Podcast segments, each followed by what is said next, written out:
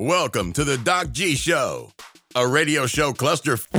Without further ado, critics have said he has the face for radio and a voice for silent films. Your host, Ben Doc G Gordon.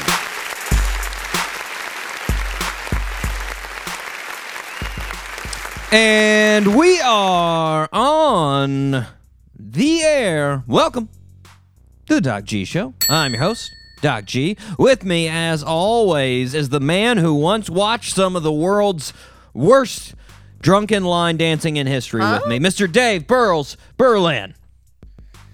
even though the line dancing was awful, we sure had a great time, Doc. Yes! It was a good time. It was a good time. And I mean, you know, I didn't know that still occurred. Nope. You know, I thought that was like a relic of the 1980s juke joints. Hmm. And then we went in there and I was like, oh, it still exists. Word. And people do it. This is weird. And they I'm do not it sure poorly. who looked. I was gonna say who looked more weird, them doing it or us watching. or the or the pervitrons in the corner just looking, hey, what's going on Mm. over there? licking their lips. Let's uh, let's be honest though, like they uh, like eighty percent of those people were forced employees doing. That's a fact. So Oh yeah, you getting know, paid under the table. and you could tell they were they were way too good at it too. Like they didn't even listen to the lady calling out the instructions. They were just like, "Yeah, we know what's coming next. Yeah, we got it.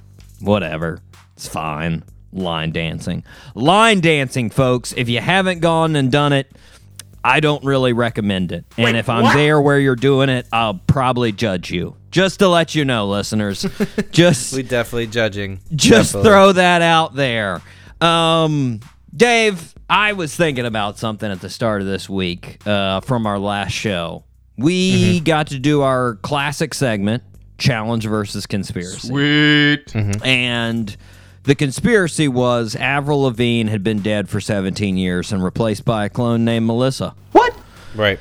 Yeah, you know, the thing that I found most weird about this was how people believed that folks that that made this conspiracy, folks that that were a part of this clone swap, hmm. left clues for mm-hmm. people to figure out that this mm-hmm. was actually happening, right?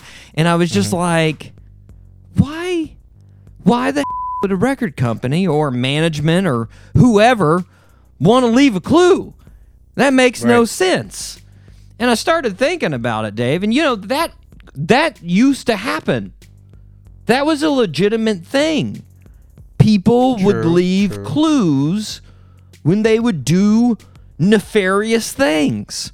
That's right. It was it was called a calling card, you know? And and yeah, back in the like Batman and stuff like that too. Exactly, exactly. Back in the day, you know, when some criminals would leave something that was supposed to signify that this crime was committed by that person, and I mean, you So true. like uh, you all kinds of real scenarios: Zodiac killer, Son of Sam, burglars, arsonist.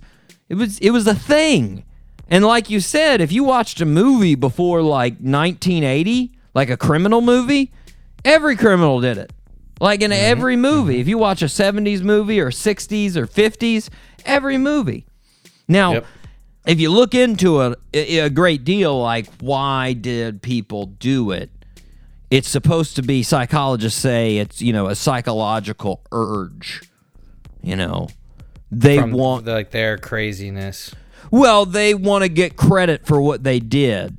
Whether it's it's like they're proud of it in like the deranged cases or in other cases they feel the guilt burden of it. R- regardless, they want to, you know, es- essentially they want the credit. Um and I mean, you know, I can I can agree with that to a degree on face value. That that makes sense.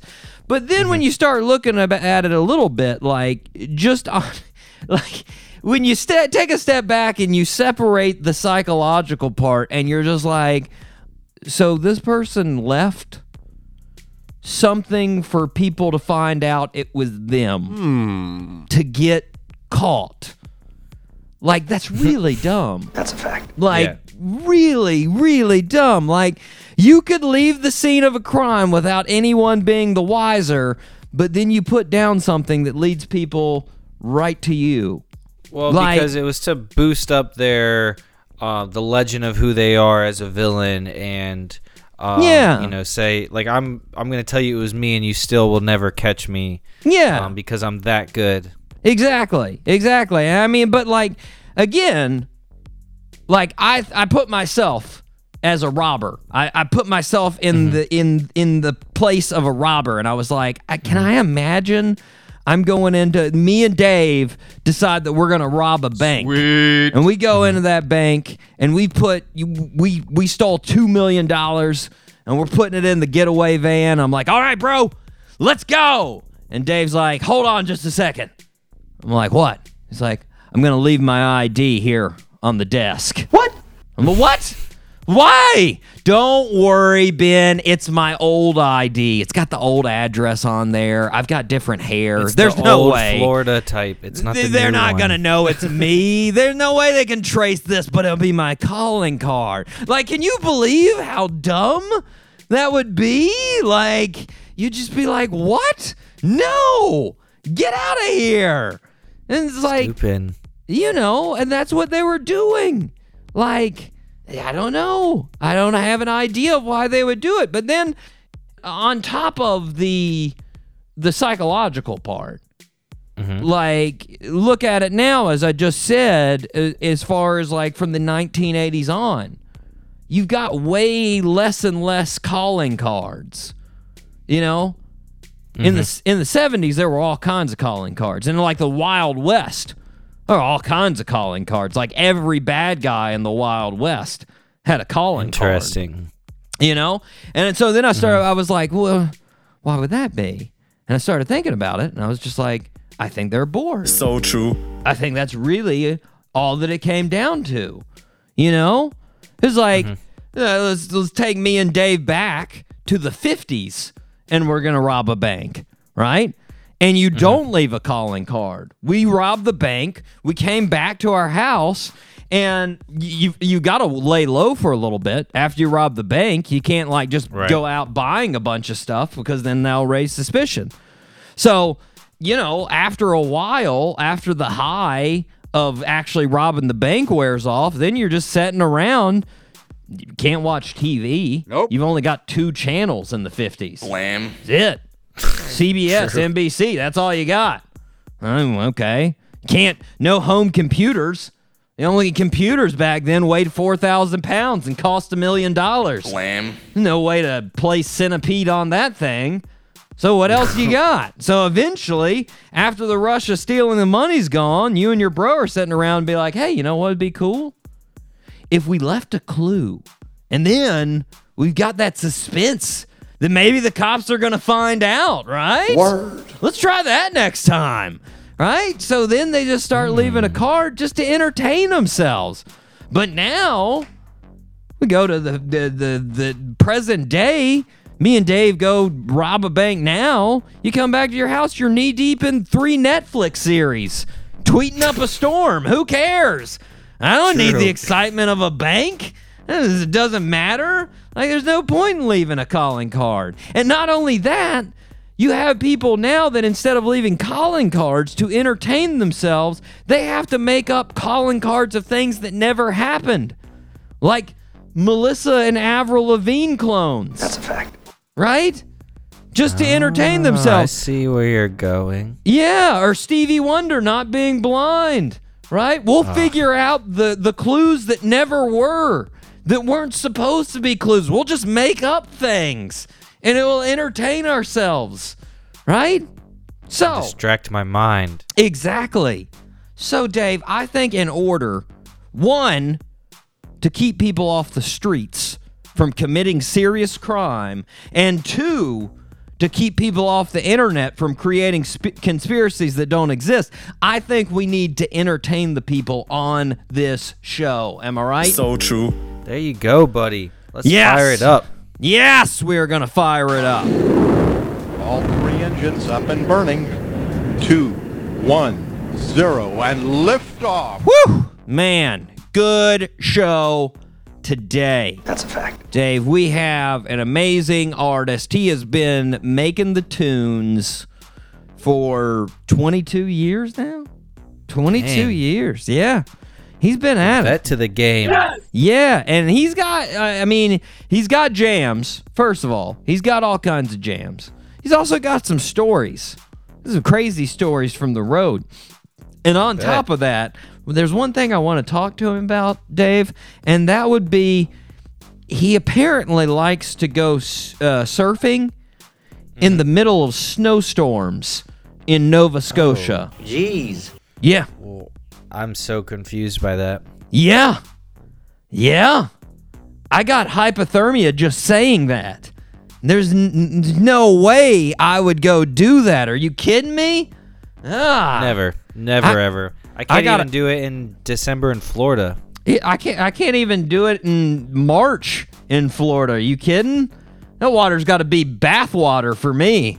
If it gets under True, like true. 75, I'm like, nah, that's sort of chilly. I don't know about that. It's, Can we uh, wait till the afternoon? Will the tide still Ex- be going? exactly. We'll wait until like you know it gets over eighty, then I'll dip my toes in. All right, that's good. Because uh, this is really the big thing. If I c- if I get out of the water and the wind blows and I'm still super chilly, don't like it. So true. Nah, I don't want to be a part of that. Nope. No, thank you. No, thank you. Anyways, I'm gonna ask Matt about it. Matt Mays, fantastic. I can't wait. He dropped he dropped an album during quarantine. Yeah. Ooh. And this is really out of line for him because he's one of those guys that he really likes to work on his albums, you know. He likes to mm-hmm. craft them, work them into the magic that is the album. And this one, he 6 weeks. Jeez. 6 weeks of recording and writing, boom, and you'll love it, Dave. You'll love you want to Nice. know why you'll love it? Why? Because you got that super hot fire? Well, yes, it slaps.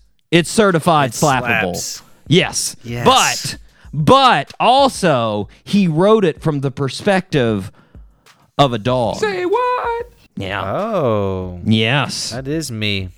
Yes, he loves dogs, Dave. He loves dogs. He he has said multiple times in multiple different interviews, uh, if he's ever upset, he goes to a dog park because you can't leave a dog park and not be happy. That's what he says. Truer words have never been spoken. So there you go. There you go. I can't wait to talk to him. It's coming up, but first, we need to start where we start. Birthday suit. Yes, sir. Happy birthday, Mr. President. Okay, so uh, I'm not gonna lie. Uh, the birthday suits, s- uh, two of them definitely tough. I'm really Okay. concerned about the last one. The second one, I'm pretty concerned about. This one, mm, very mildly, but not really, because I, I think you got All right. this one. So this one's 81 percent. Um, All right. How how big are you into boxing? Not really at all. Okay, okay. See, that's why it's down at 81. This is a boxer. So, okay. Girl, come on. Okay. Born on uh, August twelfth, 1988, in Manchester, England, to Irish parents. His father named him after Mike Tyson, who was the heavyweight champion at the time of his birth. He decided on that name because our birthday suit wearer was born premature. In fact, his mother had 10 premature births that didn't survive. Goodness gracious. Yeah. Yeah. But he decided that our birthday suit wearer was a fighter and he was going to survive. And he did. At the age of 10, our birthday suit wearer started boxing with his father training him. He started his professional career at the age of 20 in 2008, had seven wins in the span of six months to start his career. In 2015, he fought Vladimir Klitschko for the world heavyweight champion and won by decision. However, his title was stripped because of problems with the fighting contract for the Klitschko fight.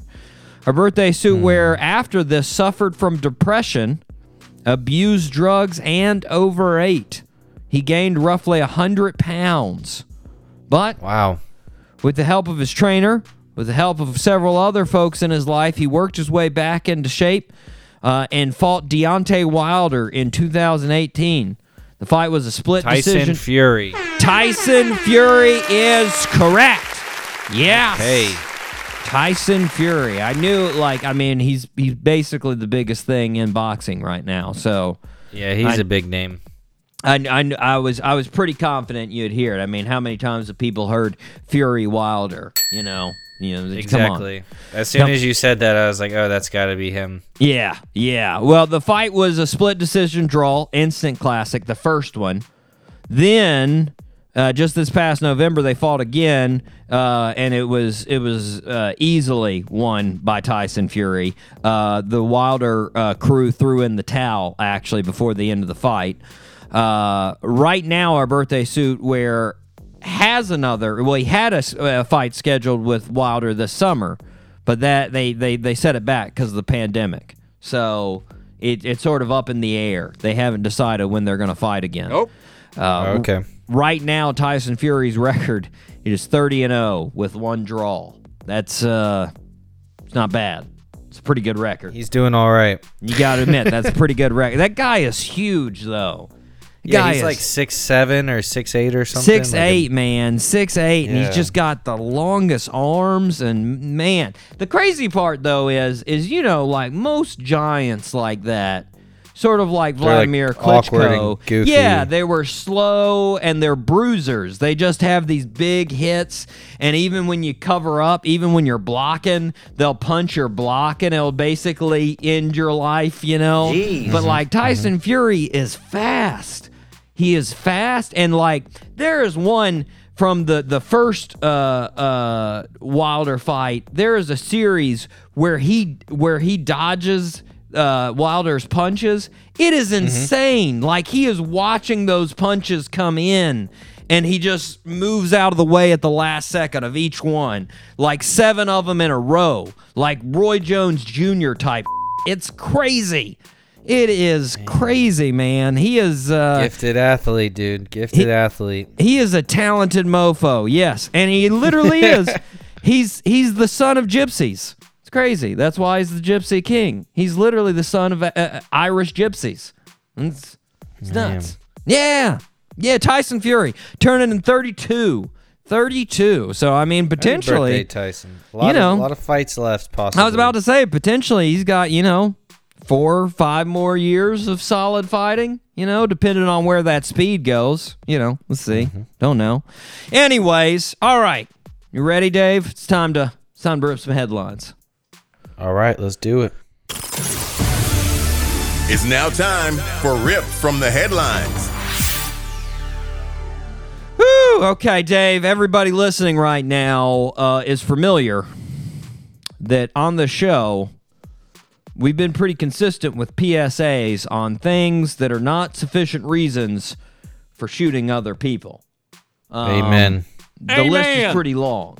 Uh, and goes and goes. yes, a- and and reasons not to shoot your relatives. Both. That's a fact. Um, this is a PSA on not really shooting another person, but on a reason not to shoot yourself. Wait, what? And oh, this is accidentally not shooting yourself. So, this past weekend in Somerset, Pennsylvania, a man was transported to the hospital after accidentally shooting through his finger while shooting targets. So, wow. the state trooper said he was on a private camp when he, quote, attempted to gain a better grip on the gun and unknowingly placed his index finger in front of the muzzle. Word. Oh God.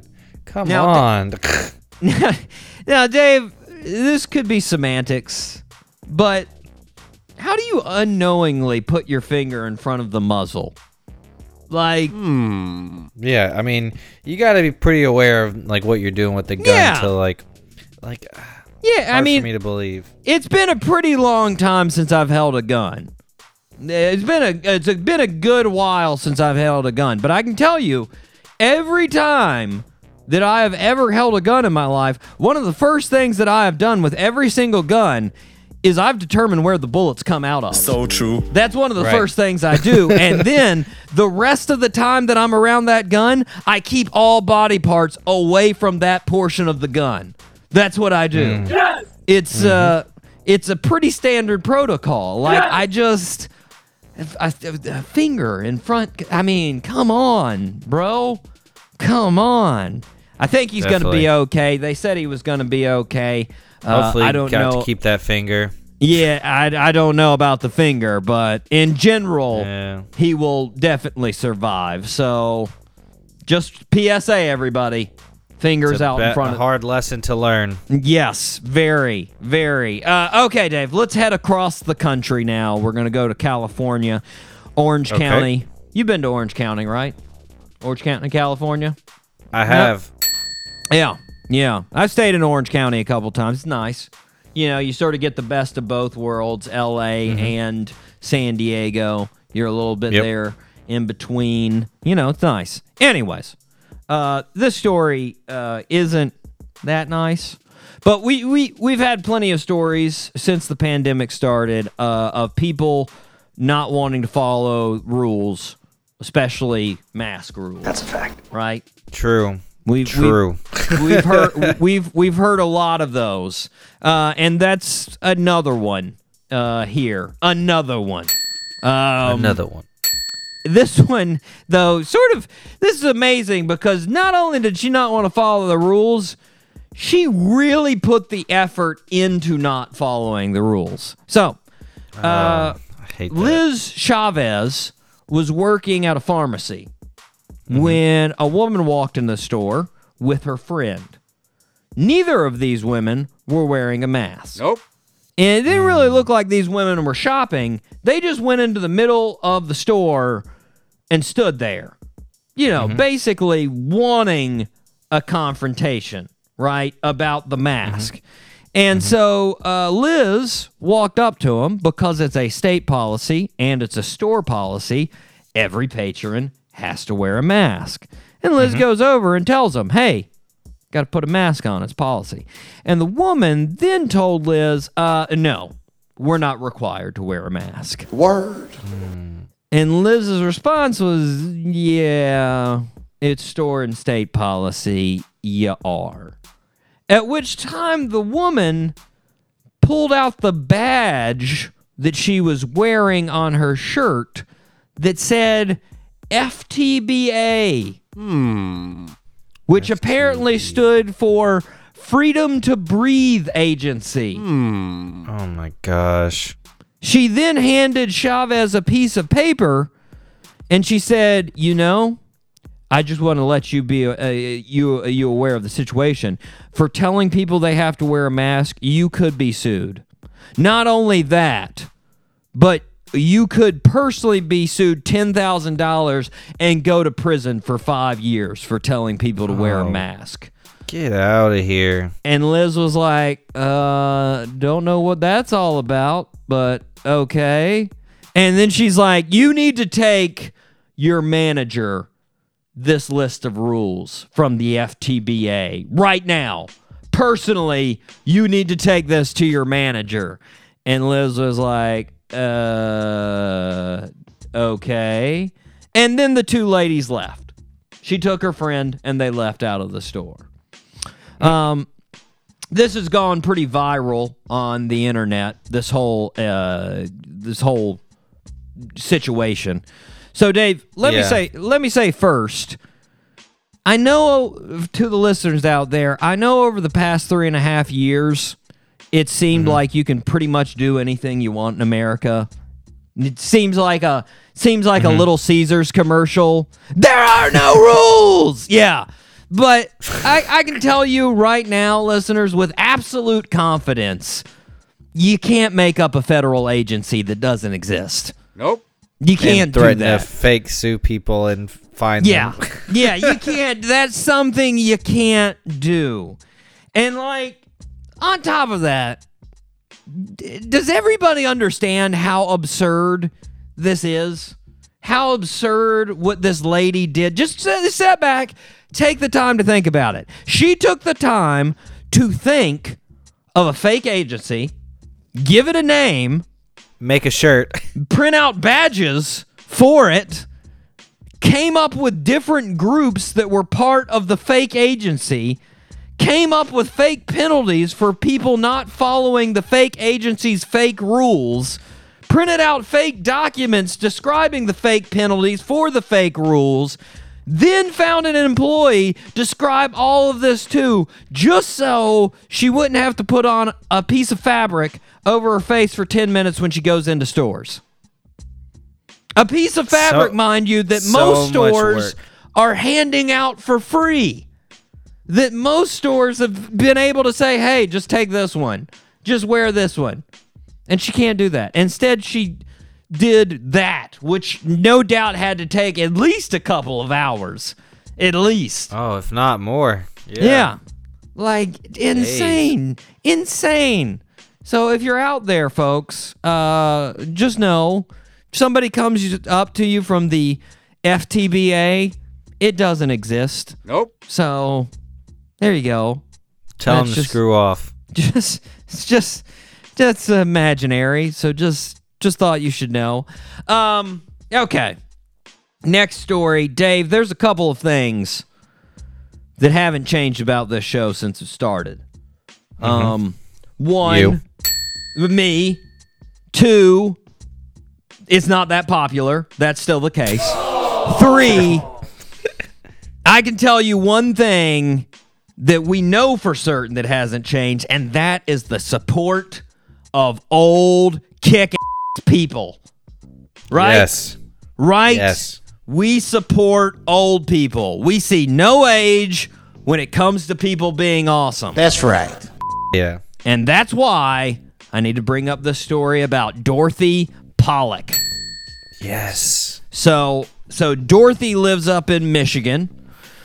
And uh, Dorothy, she's had a rough go of it since the pandemic started. I mean, not as rough as some people, obviously, because she hasn't got COVID, but she's been isolated a lot in her nursing home. And, uh, you know, uh, she doesn't have many friends in the nursing home.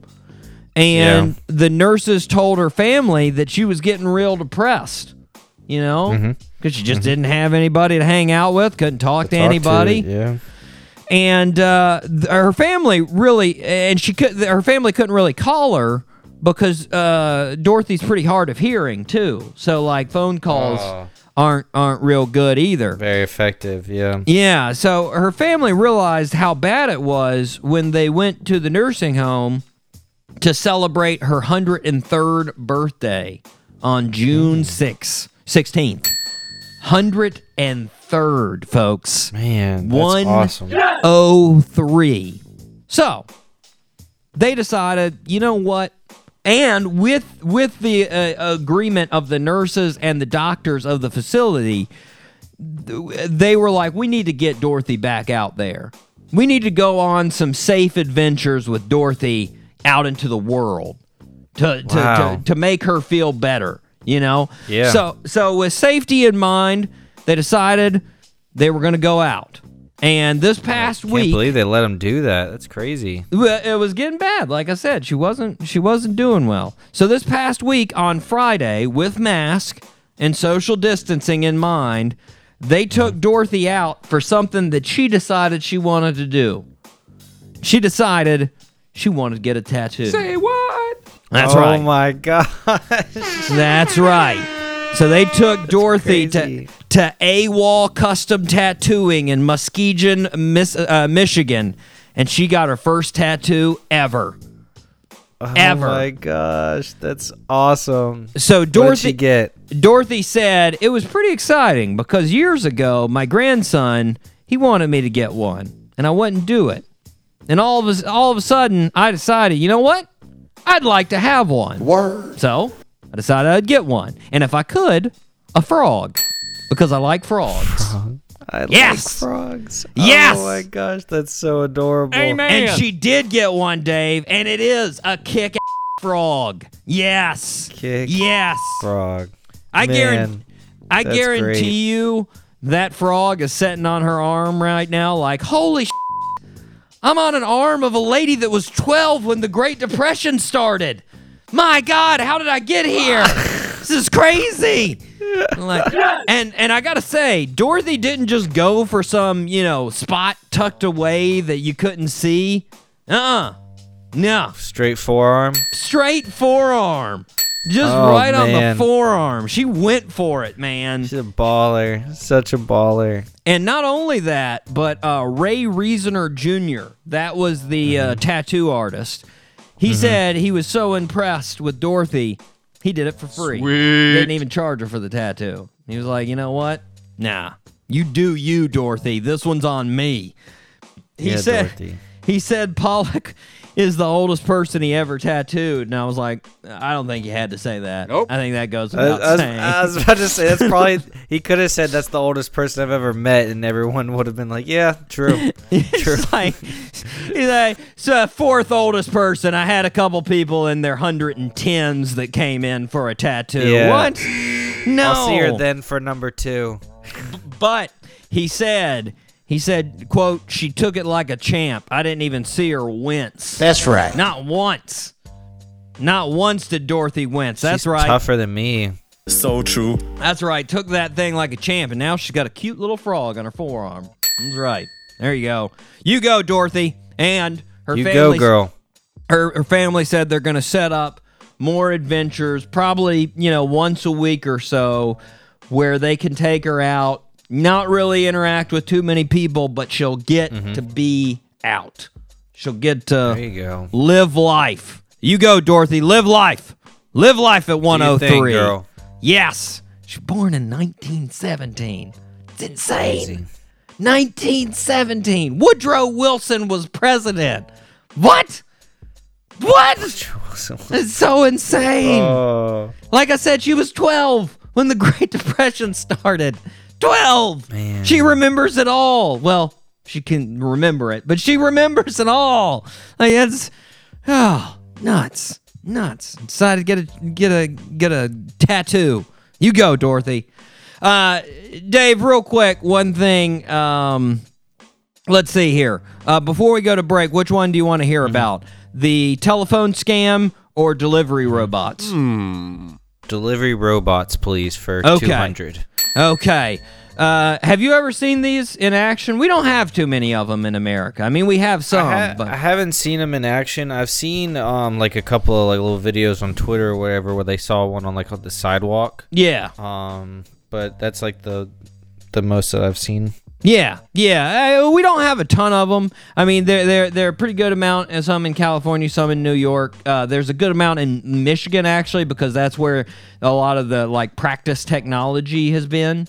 But um, anyways, uh, they have a pretty good amount in England actually, and there's a British company uh, that's been trying to get as many delivery robots out on the street as possible, and the company's uh, called Star Starship Technologies. Okay. Uh, and they mainly have the little robots that look like like little ti- uh, tiny Mars rovers. You know, they got uh, Yep. basic, basically like a black and white cooler with six wheels on it that just sort of goes down the sidewalk. and you know, swivels. Yeah. yeah. Now, obviously, during the quarantine, their business they've seen a pretty good boom. You know, um, Definitely. People don't want to go out or they can't go out, so get a robot to deliver it.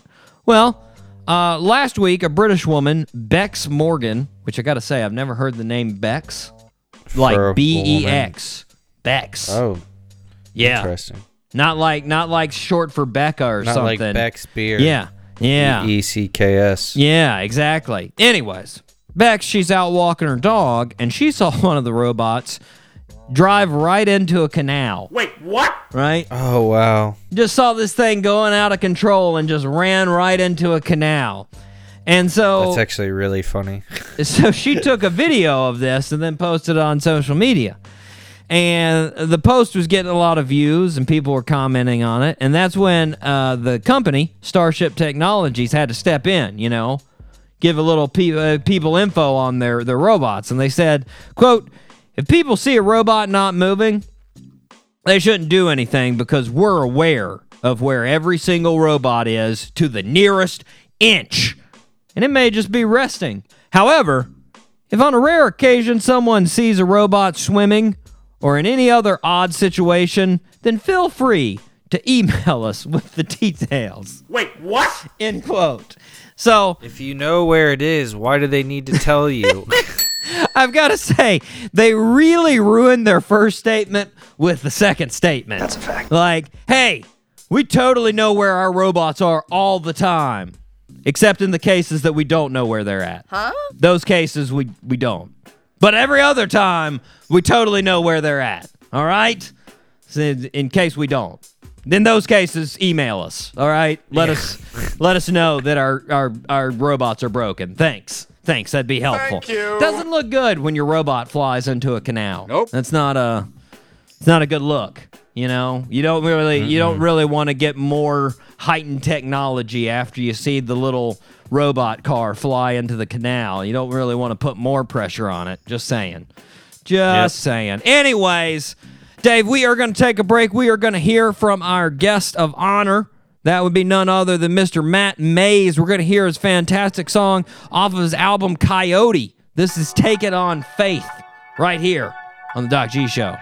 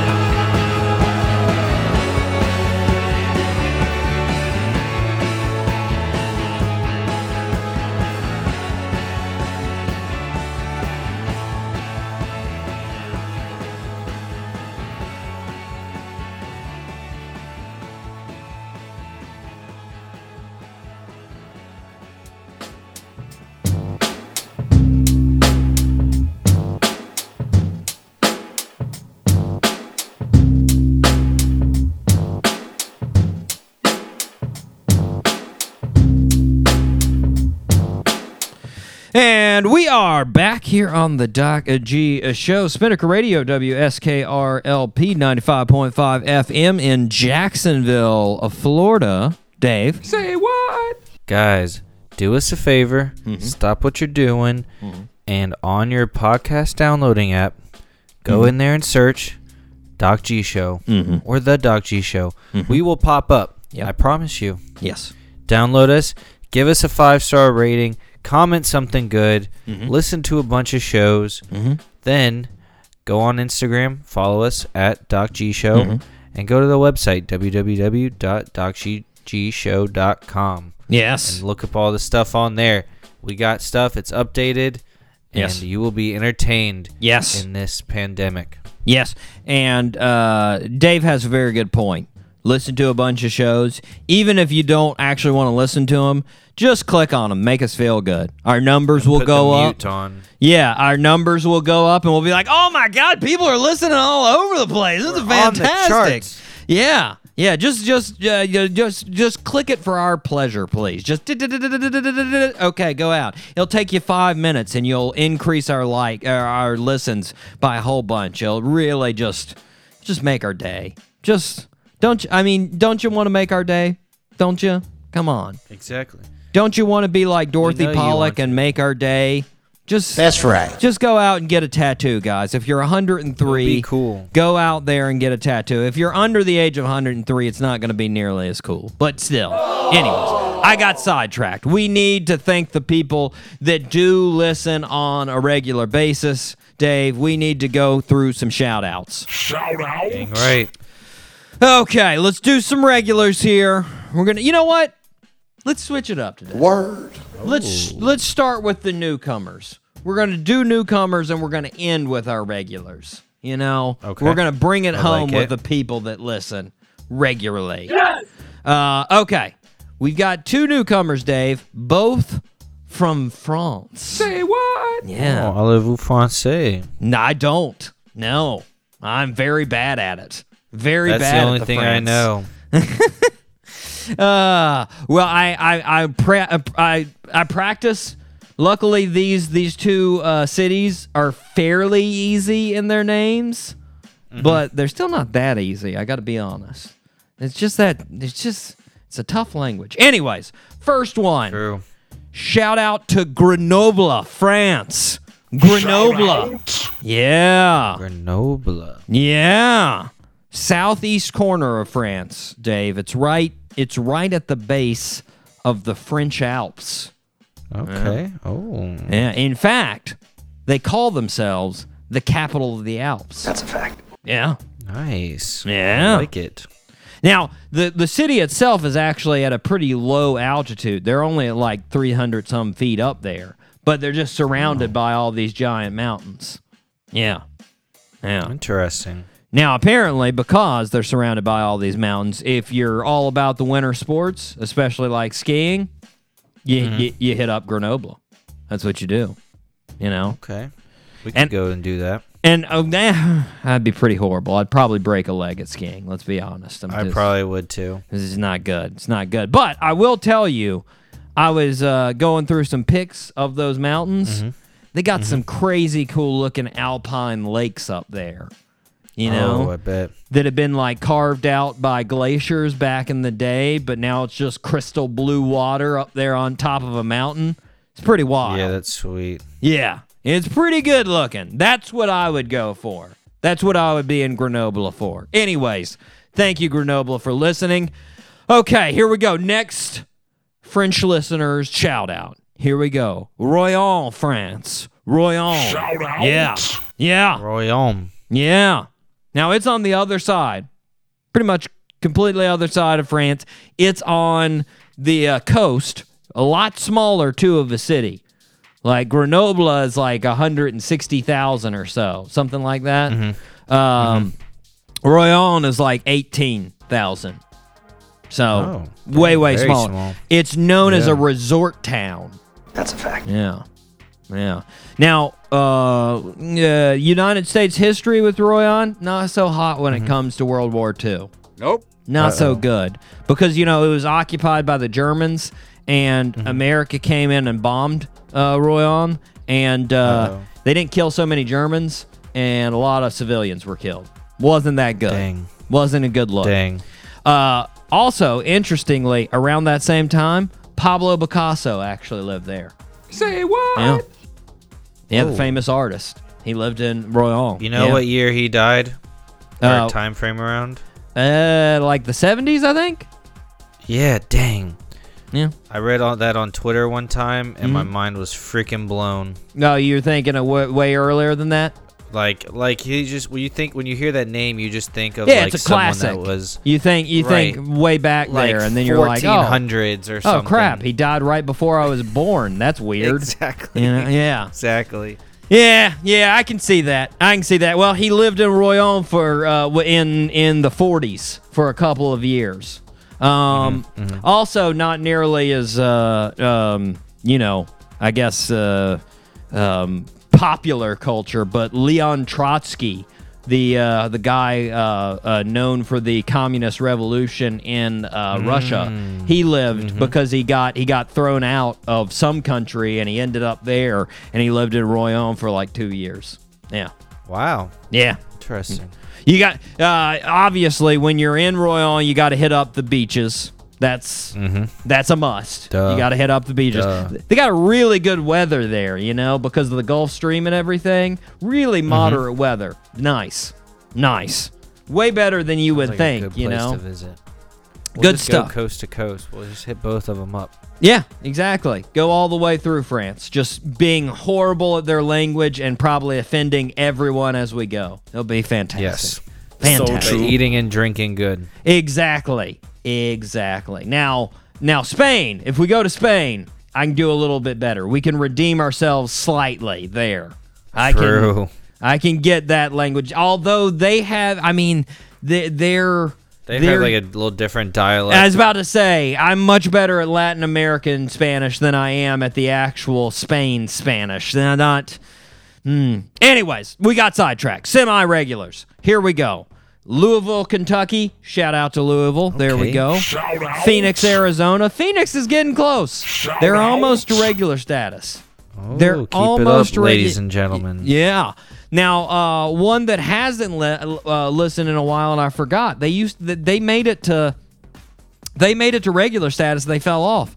Winfield, Winfield, West Virginia. I completely they they fell off, but they're back. Semi regulars hmm. now. Welcome Oh, back, y'all. Old Fuss and Feathers. They're back. Yes. Yes. Katy, Texas. Shout out to Katy, Texas. Shout out to Irving, Texas. Shout out to New York, New York. Right there in the heart. And then Hartford, Illinois. That's our that's our semi regulars. Okay. Okay, now it's time to bring it home with the regulars. Here we go. I'm going to start at the end of the list. We're going to work our way back up. So, shout out to Columbus, Georgia. Shout out to Fisherville. Those would be our two newest listeners. Fisherville, Virginia, that is, of course, and the Commonwealth. Shout out to Moscow, Russia. Shout out to Bristol, Tennessee, slash Virginia, right there on the line. Shout out to Brighton, United Kingdom.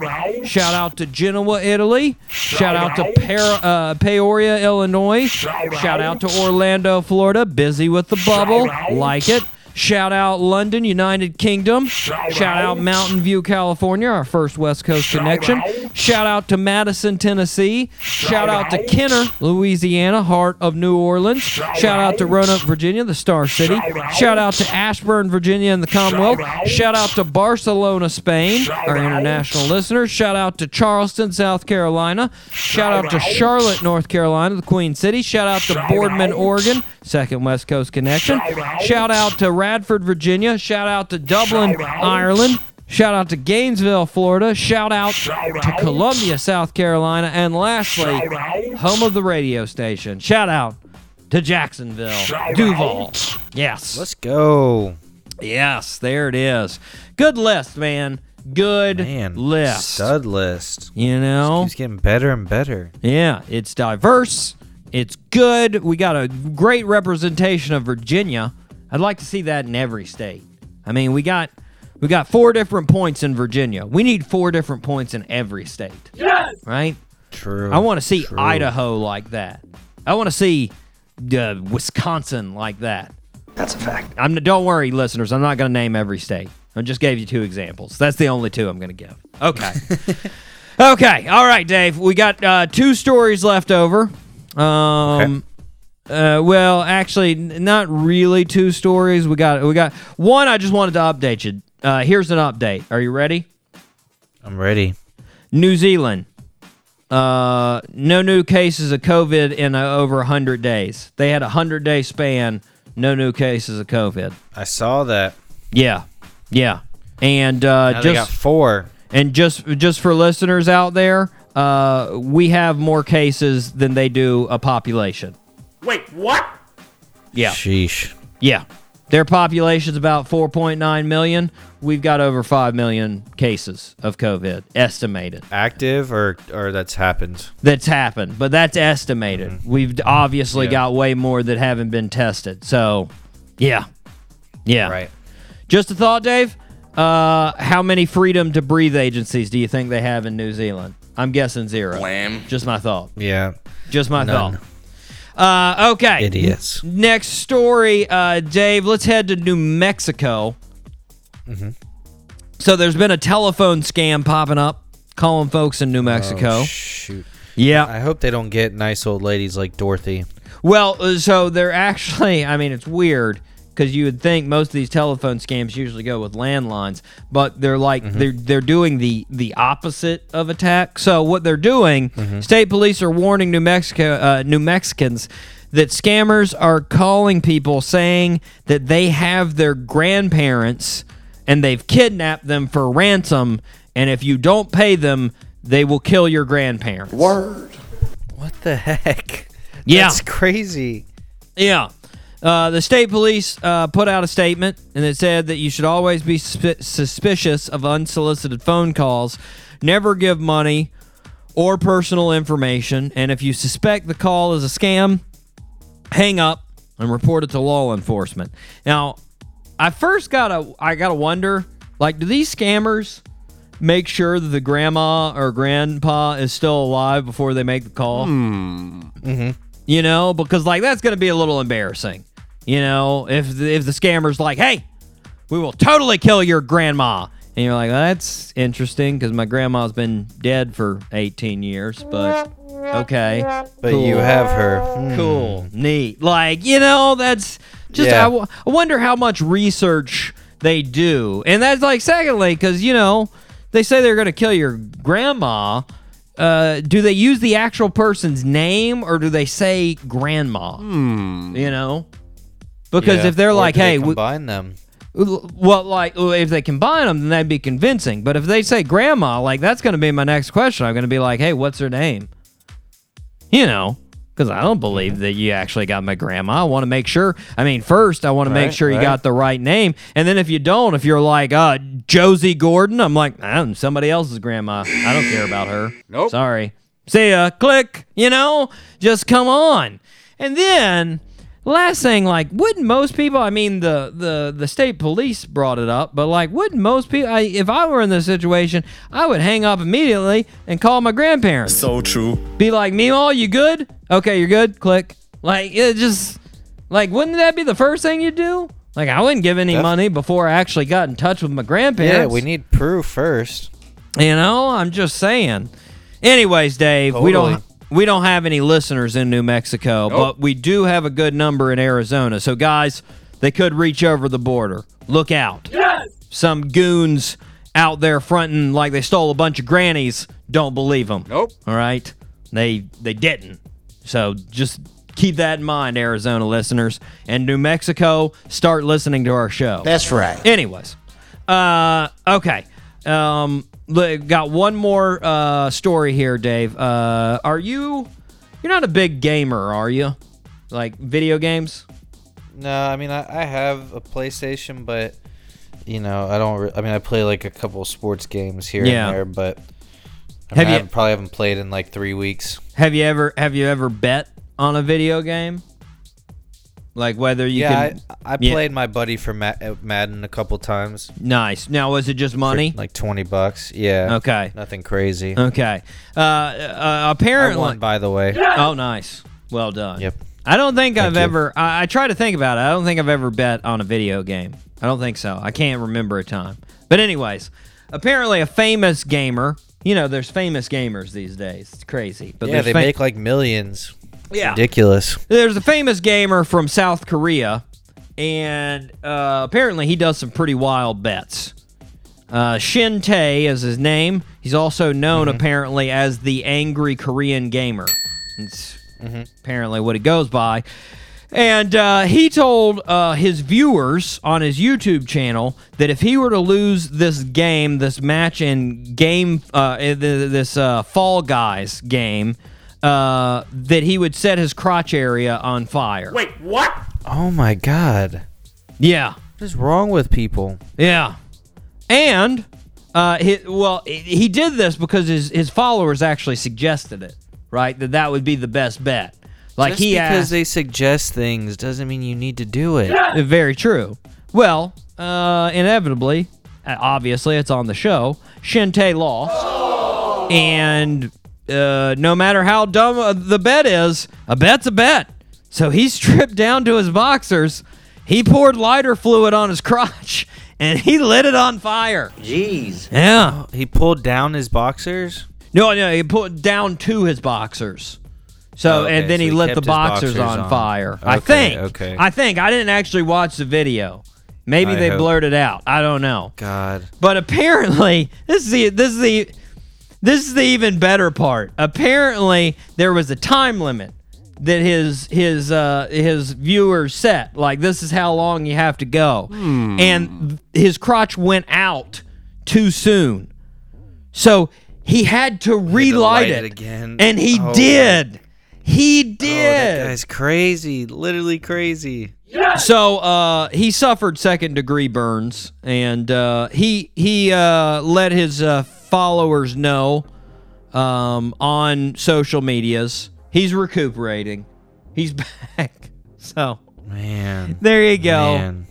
Like I feel like maybe I would lose a lot of YouTube followers, but I feel like on that one I'd be like, look guys, I know I said I was gonna light my crotch on fire, but I'm not. Nope. I'm sorry. like that's that's not Not doing happening. it. You can all not follow me. That's cool. I'm just not gonna do that. Uh yeah. Anyways, good to know. Good good to know Shin Tae's uh, um, uh, body is on the men. Solid. Okay, Dave. Second birthday suit. This one I'm a little little concerned with. 58%. So I still think slightly a little bit more of a chance than 50-50 for you to get this one.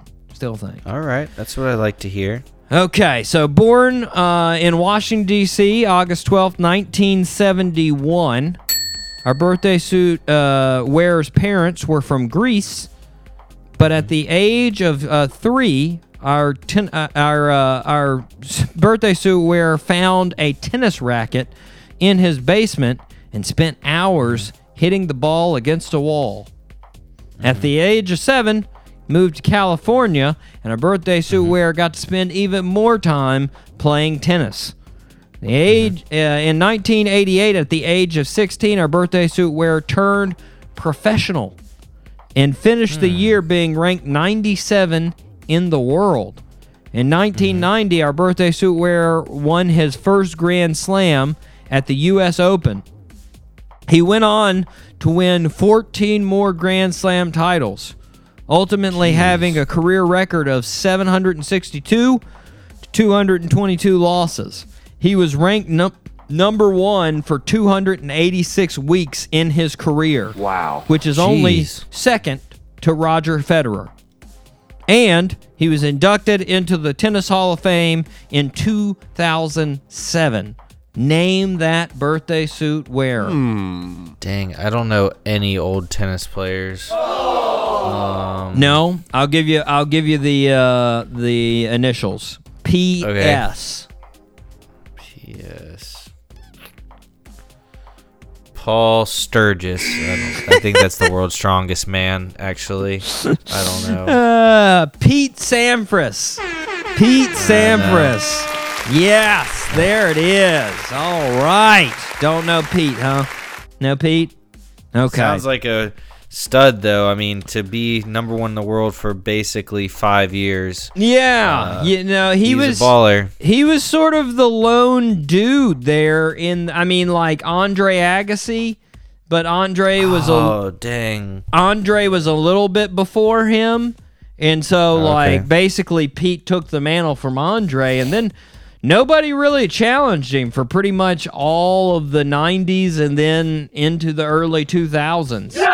And uh, and then uh, Roger Federer came on and just yanked it away from him, and then of course, then of course Djokovic and. Uh, and uh, Nadal came in, and, and now they just all just dominate three three way. That's right. Just go at Right. it, all three of them just continually cycle around for the last 15 years. But Pete, It's been uh, good for tennis, though.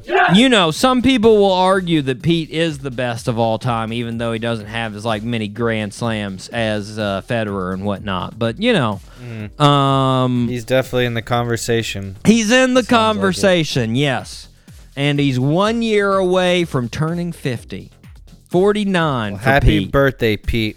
When you turn 50, I now know who you are. That's right. Next year around this time, Dave will be celebrating big time. yes. Big time. Just for you, buddy. Say what? Let's take one more break, Dave. We are going to take one more break before we talk to Mr. Matt Mays. We are going to hear one more song from Matt Mays. This is a song, uh, Sentimental Sins, right here on the Doc G Show.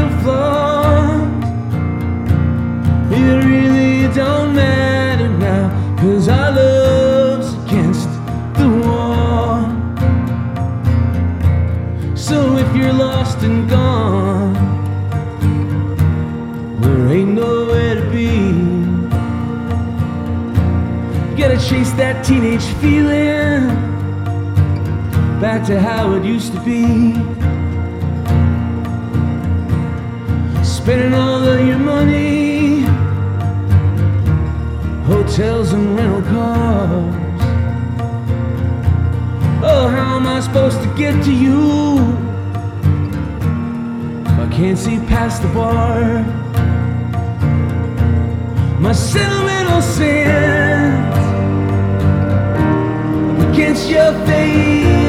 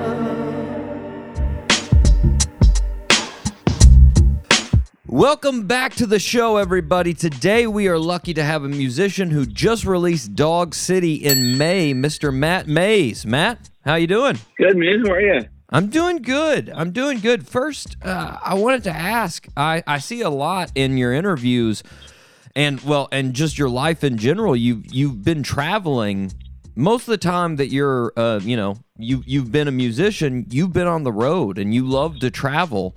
And with that in mind, you know, this whole pandemic that we've been faced with, uh, how has that how has that worked for you? I, I'm guessing it's been tough. It, ha- it has been tough, man. I mean, it's. Uh, I don't think I've been anywhere for longer than two months, like without going or having to go somewhere for a show or a trip or something, you know. So it's been uh, uh, been kind of weird, but at the same time, I think it's also been really good for me to actually kind of stop and like check in for a sec. So Yeah. I think. Uh, I think I used sort of traveling as a bit of a, an excuse to not deal with some stuff. You know, I would just sort of like take off and sort of start a new chapter or whatever. But this has sort of forced me to kind of take things on a little more head on and and uh, deal with them and and uh, I, and I have, which has been which has been good, you know. But at the same time, it also it also blows. Like, I kind of I really want to. there's a lot I want to see and do before I die, and not being able to do it just kind of it's, it's tough. But it, you know, it is what it is. Yeah, yeah. Well, I've heard too in, in some other interviews about uh, you working out. You seem fairly, you know, uh, you seem like a fairly regular uh, exerciser. I've heard you talk about jogging and boxing. Have you been able to do that while uh, in the pandemic? Have you been able to work out? Yeah, I'm I'm I really going waves. You know, I, I I'll go uh, you know months and being super into it, and then I'll fall off for a month, and then that's just how I go. But um, but yeah, I I, I ordered a boxing uh, heavy bag off uh, Amazon during Nice. the, the heart of the lockdowns, Yeah. uh, which is great. And uh, I uh, we we were allowed to sort of we were all locked locked down here, but we, you know we were allowed to go out and um, go for a run or exercise. Uh, so I was uh, I was running a lot, and um, and I, I, I still am staying in, in, in decent shape, which is great. But uh, yeah, with me, if I don't, my mind goes squirrely. I gotta I gotta get out and do it. For sure. I I've got some anxiety issues that if I, they totally go away if I run every day. You know, so Yeah. it's uh it's been pretty important. Yeah. Definitely, definitely. Well, uh, you've you know you've lived in a lot of places: L.A., New York, Toronto, but it always seems like your your heart's uh, in Nova Scotia. You're a Nova Scotia dude. Did you stay? Have you stayed in Toronto the whole pandemic? Uh, I have, yeah. I've, I've been living here for you know three three years now, I think, and um, uh, yeah, yeah. I've been here for the, the entire sort of pandemic. I mean, it's we're on stage stage three of it opening up now, which is Yeah. nice because we can we can um, the, the numbers are, are super low and. And Nova Scotia was down to like going two weeks without any any numbers at all because they're on they kind of closed their province. So- yeah, so I'm, I'm going there. Um, I'm going there uh, in, in a couple weeks, but I have to go and self isolate for 14 days in Nova Scotia, which is Ooh. the worst thing to have to do. yeah. But uh, it's worth it because it's such a it's paradise there, and it's so so awesome. So I'm I'm, I'm I'm excited to do that. But yeah, I've been in Toronto, and uh, it was a bit uh, for two months there. It was a bit nuts, but uh, it's the outdoor patios are full again, and numbers are low. People are, are, are happy again a little, a little bit, and uh, Nice, it's been nice. nice. Well, that that's Yeah. definitely got to be tough as far as not going to Nova Scotia because talking about those activities that you like to do. I know you like to to surf, and I would guess this is the better time to surf as far as weather.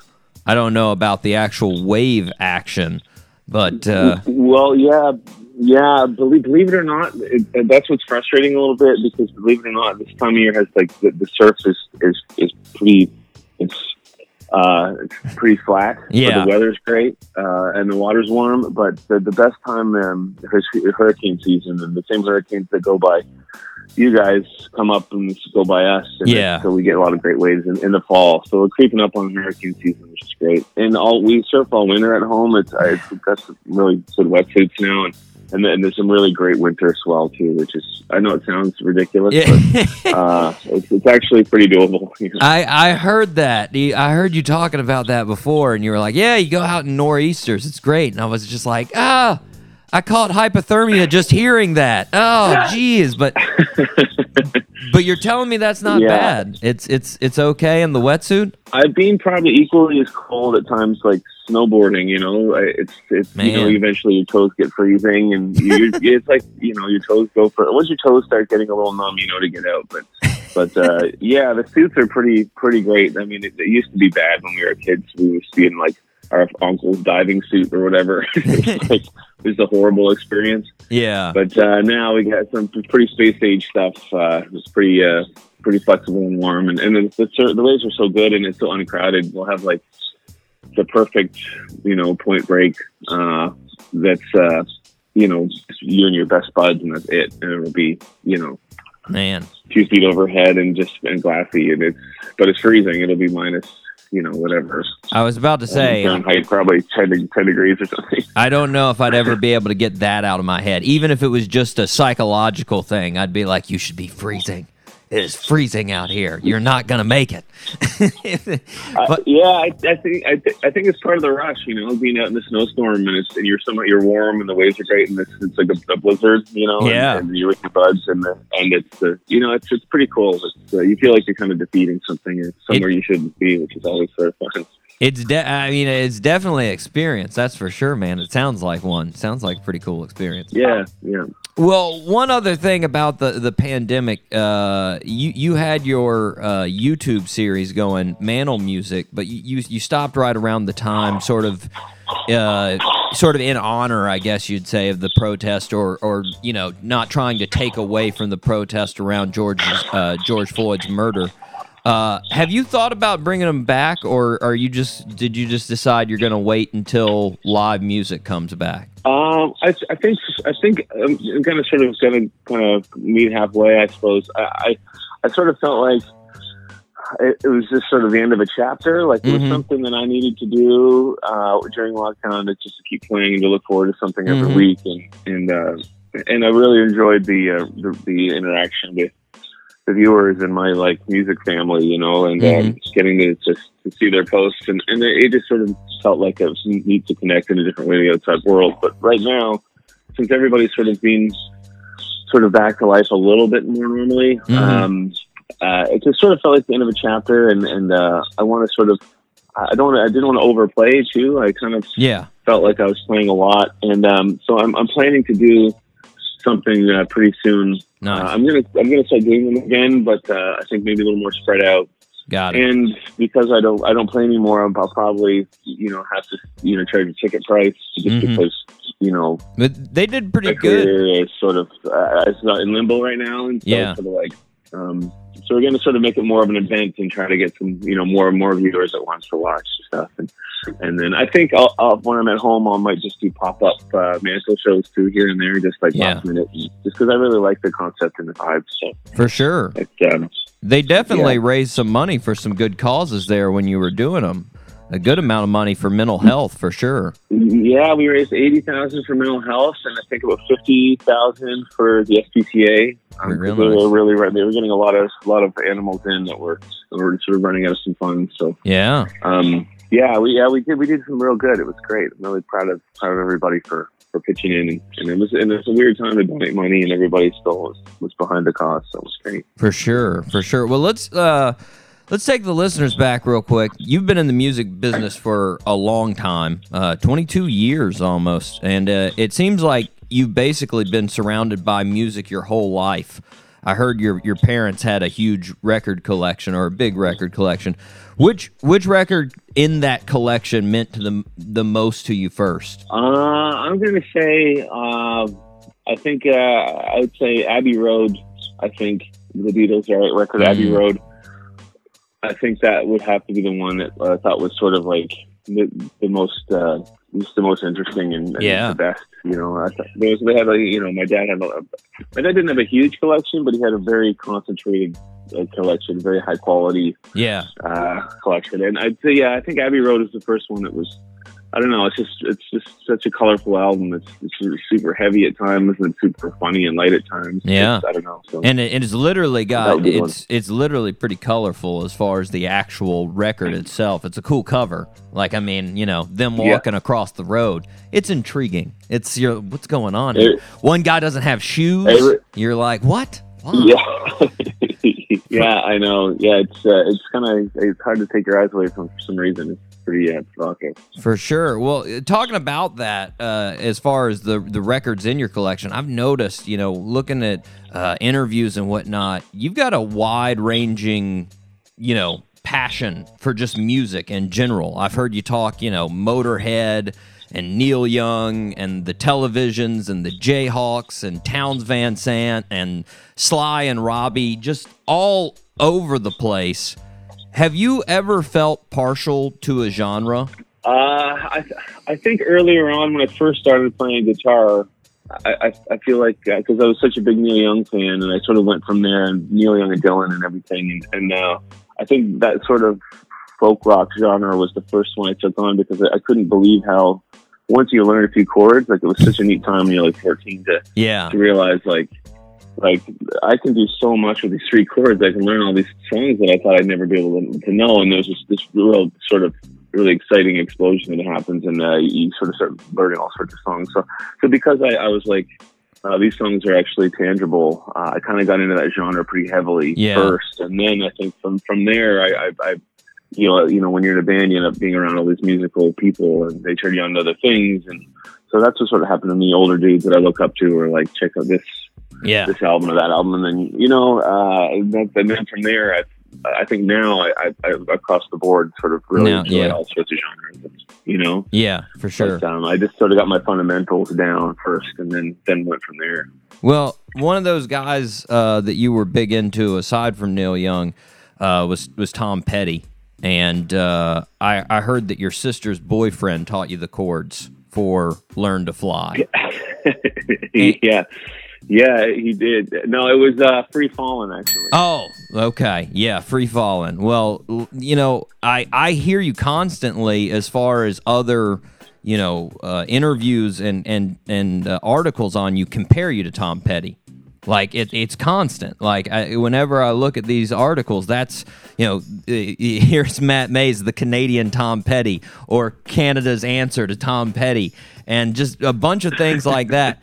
Obviously, that's a, a huge compliment, I would say, for, for I you. think I think it's I would say it's more of a more of a stretch. But, uh, you know, I, I, I mean I appreciate the comparison, obviously, but and I think it's you know because I, I, I'm such a huge fan uh, that it ends up you know I, I wear it on my sleeve a bit, and uh, Well, that's know, um, that's what I, I- was I- gonna say. Do you do you hear it in your own music when you listen to your stuff? Do you hear Tom Petty in there, or do you not see it? Um, oh, oh, for sure. Yeah, I mean, I, the older I get, the less I, I try to, you know, when you're younger, you, you, you realize that you, you know, you, in the studio, you realize like, oh, that's how they made that sound like that. Yeah. So you can make, you know, we actually had uh, Don Smith, who was a, a, a engineer on a lot of Tom Petty records, and he was engineered the Traveling Wilburys record. Mm-hmm. Um, so he, he, he, you know, engineered I Won't Back Down and Free Falling and stuff. So he was our producer. So there's a few songs of mine where we actually use like the same signal chain as, uh, Mm. as Tom Petty. So this is the, the guitars like sound exactly the same. Yeah. we, we made riffs that sounded exactly like it, uh, just because we were such huge fans. And um, I, I, I don't regret it now because I, I, I kind of liked where we were at the time. But it, it- yeah, it's just you're such a huge fan and you get excited about having the same sound. So For sure. so I, I think just we're such big fans of of the Heartbreakers and Tom that it's going to come out in the wash. You're going to hear it. Definitely. Definitely. Well, you started Yeah. the the first thing that you started was in the band uh, the Guthries, and that was that was way back, way back when started in uh, '98. When you started in that band after high school, was was it a plan to to be in music for the the the rest of your days, or was that just a, a thing you guys started and it wasn't really this this plan of this is this is our career, this is our path right here? Uh, yeah, I think um, when I discovered when I picked up a guitar for the first time, I just I really didn't put it down. It was just this like uh, I think it was such a good uh, outlet for you know just a lot of things and. uh and um, I, I- just put a lot of time into messing around on the four track, and I just it was, just, it was from then on that was it. I knew that I never wanted to not do it. Uh, and um, and I played I played a lot of solo gigs, and I love playing live, and I play open mics and all that. But uh, and I fell in love with playing live as well. So the Mhm. whole package deal was there. But I felt like I all my friends were going to school, so I went to I went to art college for a while Mm-hmm. but uh, the Guthrie started picking up some steam, and, and especially over in the UK, and we were touring over there, and and, uh, and and around Canada, we were getting some some decent uh, exposure, and um, that's when I, I quit art school and was like, I'm just going to keep doing this, and, Yeah. and uh, I just I just it was it just became part of me. It was like there was no question, and just like I'm gonna I'm gonna keep doing it until I'm, I'm my my hands and my voice don't work. You know, it's just part of me now. Till you look like Neil Young does now. Yeah. Yeah, yeah, yeah, exactly. Yeah.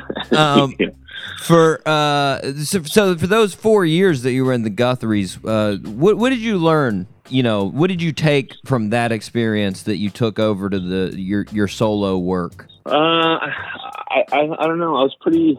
I was a little bit. Uh, I don't know. I was pretty cocky back. Not cocky, but I'm definitely more humble now. You know. Um, yeah, I think I've I've been humbled and knocked down, and and uh, the whole the whole rock and roll lifestyle. You, you know, it's been really really it's amazing. It's been also been really tough, thanks free abusive life and yeah, and back then it was sort of I I, I, I, I remember what it was like in my head back then as far as you know full freedom and and everything but I, I think eventually I kind of I kind of got knocked down a little bit and, and it made me work harder but Yeah. uh, but the Guthries was amazing because they were all older than me and um, they were all such insanely good songwriters and, uh, and and musicians and they knew about tone and things and guitar you know guitar lead guitar and and so you know, Dale, especially in the band, he, he really took me under his wing without even knowing it and just sort of taught me a lot about how to write a song. Um, and, uh, and yeah, so, so, uh, but I remember really wanting to, you know, we, don't- we, there's four songwriters in the band, so we only got three songs each per record. So yeah, I remember really, I had a lot of songs and I, just the excitement of, of getting to do my own record with 12 songs on it was really exciting, you know. yeah. Well, well, writing those songs, uh, in, in second in your second album, you released "Cocaine Cowgirl," which is still your most popular song on Spotify, and and I, I sort of wondered, do you think it deserves that popularity relative to your other songs? Uh, I think in some ways, yeah. I mean, it's it's like I think I think a big reason for it uh, to be number one on Spotify or my not my number one on Spotify Yeah. is, is just because it was such a big. Uh, it was it just went really really big in Canada, Mm-hmm. and I think it's sort of the soundtrack to a, lot of people's you know good times or a good period or whatever. And I think people, I'm, I'm I feel really lucky that I've got a few of those up here. So Yeah. I think that's why I'm in it. In it is the medicinal quality of music. That's why I do it pretty much. So I think that's why it's up there. I think I feel like I've maybe written a, a better song, you know, but that doesn't mean it's gonna sort of hit the same way as Yeah. as, uh, there's something about that song that I think on first listen it kind of grabs people and um uh when I, I remember when I wrote it I kind of I, I, it didn't feel like it just sort of came out so fast it didn't really feel like I wrote it it sort of Yeah. came so fast that it but I knew it was I knew it was kind of on to something but um but yeah I don't know it's um I'm just I'm glad that I still think it's a cool song I, I, I still means a lot to me I, I have some friends who have songs that are like number ones and big songs that are really they think are and are kind of ashamed of them and, and that's all, all they have to sort of sort of to you know it's sort of a one hit wonder vibe Yeah. but um, uh, I think uh, yeah I'm, I'm so proud of that song thank thank goodness Nice. gracious. yeah. Yeah, well, Yeah. well, I, I've heard you mention a lot about as far as your songwriting process, and just like you said with with Cocaine Cowgirl, that spilling out. Uh, you, talk about how the best songs that you write, or the ones that you feel the best about, are those ones you can barely keep up with the idea as it comes out of you. what what other songs have you written that were like that? Which other songs would come to your mind that you couldn't keep up with the idea? Um, there's one called Station at a Range. That that one's still sort of uh, that feels like I I didn't write it. It came so fast. You know, Mhm. I, I feel like it's impossible for me to have written it. I mean, I wrote it down, but it just came so fast that it's hard to feel like it's not just sort of channeled. It's not just Yeah. hippy dippy. But um, uh, song called Chase the Light that came out Mhm. super quick. Um, on the hood, that one came out real quick. Nice, Um, yeah, Indio, off Coyote. That one was that one was a quickie nice. and uh, and and it's they're all the ones I enjoy playing live the most, and just because and when you I don't know, but I feel like if you write a song that fast and it writes itself, it's sort of like how can how can I question it? You know, it's sort Yeah. of like I can't I can't get down down on myself because I, I don't really feel like I wrote it. I feel like it sort of just kind of came out. So. I enjoy playing them every night because I don't. I'm, I tend to be pretty hard on myself. But for those ones, they they just happen so quick that it's I can't really. I have no excuse to not accept it in my life. Yeah. Uh, Well, uh, ta talk about that that songwriting process uh, and being hard on yourself. I heard you one time talk about uh, you know writing them in a in a simplistic way, basically with no frills at the start, so you can you know you can really just look at the song standing by itself. And I noticed you're you're you're real fond of using the the guitarlele, the the mixture between the ukulele and the guitar, the sort of mini guitar, if you will. Do you write most of your songs with that? Um, I, I, I, I, I because I, travel so much. I always take that with me, and I don't Mhm. even have a case for it. I just kind of carry it around. So I like not having a case because I can just be like, you know, somewhere waiting for a bus and can kind of tinker around and come up with a riff or something. But yeah, I, I feel like the more simpler the instrument, and the, the, the, the less nice it sounds, even like.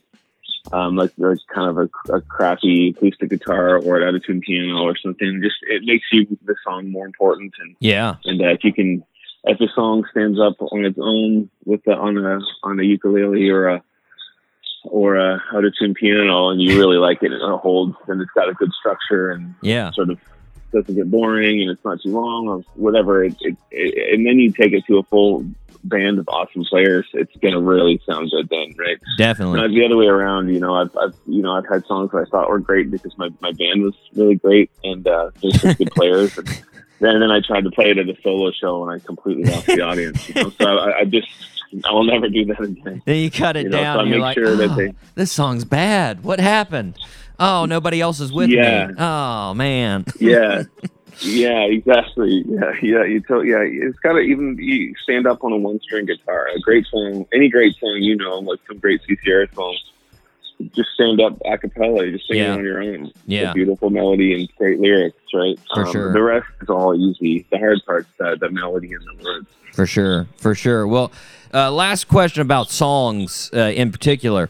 What song do you constantly like? Most I know most songwriters out there that I know have like this this great song in their head that they think is sort of like the one of the greatest songs ever sort of composed and they always compare their work to that or they think about it. What song do you wish you had written that is just a miraculous song front to front to end? Uh, I'm gonna say, um, I think, I think maybe if, if you could read my mind by Gordon Lightfoot, I think might be the best song ever written. Yeah, it's got it's got everything, you know. I mean, there's, there's a lot. I mean, I could I could list a lot of. Gordy's gold. I think- yes. Yeah, yeah, old Gord. Um, I think that would be as far as like technically, which I'm not huge on as far as my what I like in a, in a song, but I think the fact that he made it so like magical and technical, Mhm. technically perfect Yeah. all at the same time It's just you know that's what Gordon Lightfoot does. But you know, I think that that's gonna be I think as far as the song that I wish I'd written. I super timeless, you know? like like Hallelujah or whatever one of those. Yeah. I think I think my favorite Gordon Lightfoot is Sundown. Sundown's just it's just got it's got a bite to it, but it's also relaxed and it just gives me a sunset feeling every time I hear it. Oh, I love it. I love totally, it. man. Totally. Yeah, it's, I love how they captured the sundown in, in, uh, in you know, sonically. It's so Yeah. cool. Exactly, exactly. Well, I I heard a good while back in an interview you mentioned that the coolest thing that had happened since you'd been really in the music industry was Levon Helm, drummer for the band, invited you on stage. You rocked a guitar solo basically while he's smiling at you the whole time, and then you you you hung out after after the uh, the show like the whole night. Uh, has anything topped that since then, or is that still the the number one moment? I don't think anything's ever going to top that, man. I really don't. Yeah, Uh, I really don't. You What- know, unless Neil Young invites me for a picnic in the park, I, I don't think that I could ever. I don't think I could ever match that, man. I, it still feels like a weird dream. what what, what Yeah, yeah. t- tell us just a little bit about that. What what happened that night? Well, it was a pretty amazing string of events. Uh, we we played, we opened for Shooter Jennings at Irving Plaza in New York City. Nice. We had a we were living we were like there's like seven of us living in this uh, a tiny little hotel room Mhm. um, in Soho because we were doing a stint of, of uh, shows in New York. hmm And anyways, um, we played the show, and um, there was uh, somebody at the show who uh, who books um, the Con- the music for Conan O'Brien, hmm and and Jimmy Vivino was a friend of our label guy. So, so Oh. Jimmy would come in and play org- organ for us sometimes down there because he liked our band, which is super cool. Yeah, Uh, for the Max Weinberg Seven, you know. yeah. Um, Mhm. Anyway, so I think it was the next Friday after that show. Jay Z was supposed to play Conan O'Brien and backed out Mhm. Friday night. Jay Z backed out last minute, and they needed to find a band for Conan, so they called us. Nice. I guess we were we were tight enough, and we were we, we weren't going to say no. So so yeah, Jimmy Vivino got us on the Conan O'Brien show. So we had about a day to think about it, and then we were on the show. And anyways, we did Conan O'Brien, and then uh, Jimmy Vivino sort of is the band leader for Levon Helm um, Mm. for, for his uh, his um, jams. yeah. Anyways, so he played our record for Levon, and Levon really liked us, and he, I think he really liked that we were Canadian because the band was all Canadian except Yeah. for him, you know. Yeah. And uh, so, which is, you know, it, which is which is a lucky strike. Anyway, so so we went, uh, we, we we got the invite to go and open up uh, the, the Midnight Ramble at Levon Helm's place. So, Nice. um, so yeah, we, we had this sort of a we were really loud sort of you know we you know songy band, but pretty loud, a lot of electric. So we, we kind of rehearsed in a hotel room for two days, um, just making acoustic versions and stuff and making it a little more rootsy, Yeah. which we always kind of did, but we had to brush up on it. Anyways, and then we uh, we got there and we were super nervous. We didn't even know if we were going to get to meet him. He was like you know one of our biggest heroes, if not Yeah. our biggest, and. uh yeah, and he was like, he, he, before the show, he just he was wearing like splash pants and a t-shirt. Like, came and was like, shook our hands and a big smile, and he was so nice. He was super nice because we were so nervous. Yeah. Um, so he used to he used our weary uh, nerves before the show, nice. and I thought we played a really good show. The the, the crowd was great, yeah. And Yeah. um and then after, yeah, he was. Uh, I was sitting uh, sort of behind him. He was sidewashed, and then they did an encore, and he he just he told me to get up and take Jimmy's guitar. So Jimmy Vivino gave me his guitar. And uh, we rocked. I forget some No Blues. I can't. I was in such shock the whole You time. blacked I out. remember what song it was. I don't even- I don't even. I don't even know. I think it was such a deep cut. I don't remember. But uh, yeah, yeah, Levon was just screaming at me to play solo, and just having such a good time. I've never been on stage with anybody that that having more fun playing. Like he was just ear to ear smile and Man. like And just after all that through his eyes at the same time. Man, after all that Yeah, time being yeah, in the music exactly. industry, still loves it that much. That's impressive. Totally, man. Yeah, and um, and after he invited us to his kitchen, everybody else left, so it was just me and me and my band and him sitting around this kind of round kitchen table. I remember there was a box of Crispix on it, um, and uh, just a bunch of joints. Crispix and, And, joints. uh, ah, classic night. yeah, yeah. So I was sitting right next to him, shoulder to shoulder, and he's just telling all these great road stories and giving us advice. And, and he had he had played. What I thought was awesome was um, he remembered the name of the club in Halifax, like my hometown. Like Wow. they toured those guys. They, they played thousands of clubs, and he Yeah. remembered the name of the club, Misty Moon, and he remembered the layout. And, wow. and uh, I thought that was incredible. Yeah. Um, but uh, That's- yeah, and then we got in the van and drove back to New York City, and just woke up the next morning like, oh my god, did that actually happen? man, that's awesome. Yeah. That is Yeah, it was so so neat. Yeah. for sure, for Yeah. sure. Well, let's uh l- let's talk about the newest album, uh, Dog City. So this this is uh you know new new territory in a lot of ways. Uh, I mean, the last albums you've had, there's there was four years between Terminal Romance and Coyote, five years between Coyote and Once Upon a Hell of a Time, and this one, six weeks of writing and playing, uh, really by yourself because of the pandemic, and you released it. What was this album mainly a consequence of the pandemic, or was it something that you'd been wanting to do in this fashion? Uh, I guess a bit of both, and I think that the pandemic allowed me to have time to do it. I guess uh, I I just I, I always wanted to do. I, I'm a dog guy. I love dogs, and I Yeah. spend a lot of time at dog parks. And I Yeah. think I think dog parks are just one of the funniest places to hang out. Like I just I find dogs very comical, Yeah, and I just I, I find it hard to leave a dog park in a bad mood. So I always go there with my dog.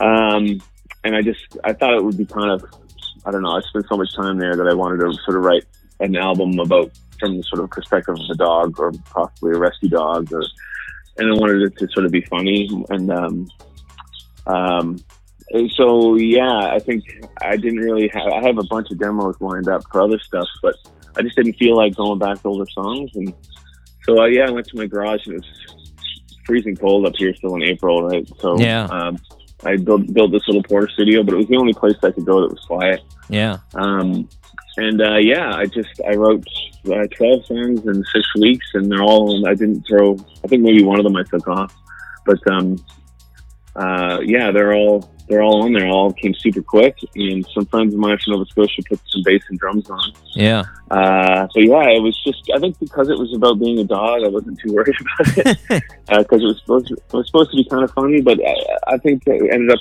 more, you know, a little more serious or uh, introspective than I ex- I expected. Like Yeah. the songs were much deeper than I thought because I think I needed to say a lot of things and.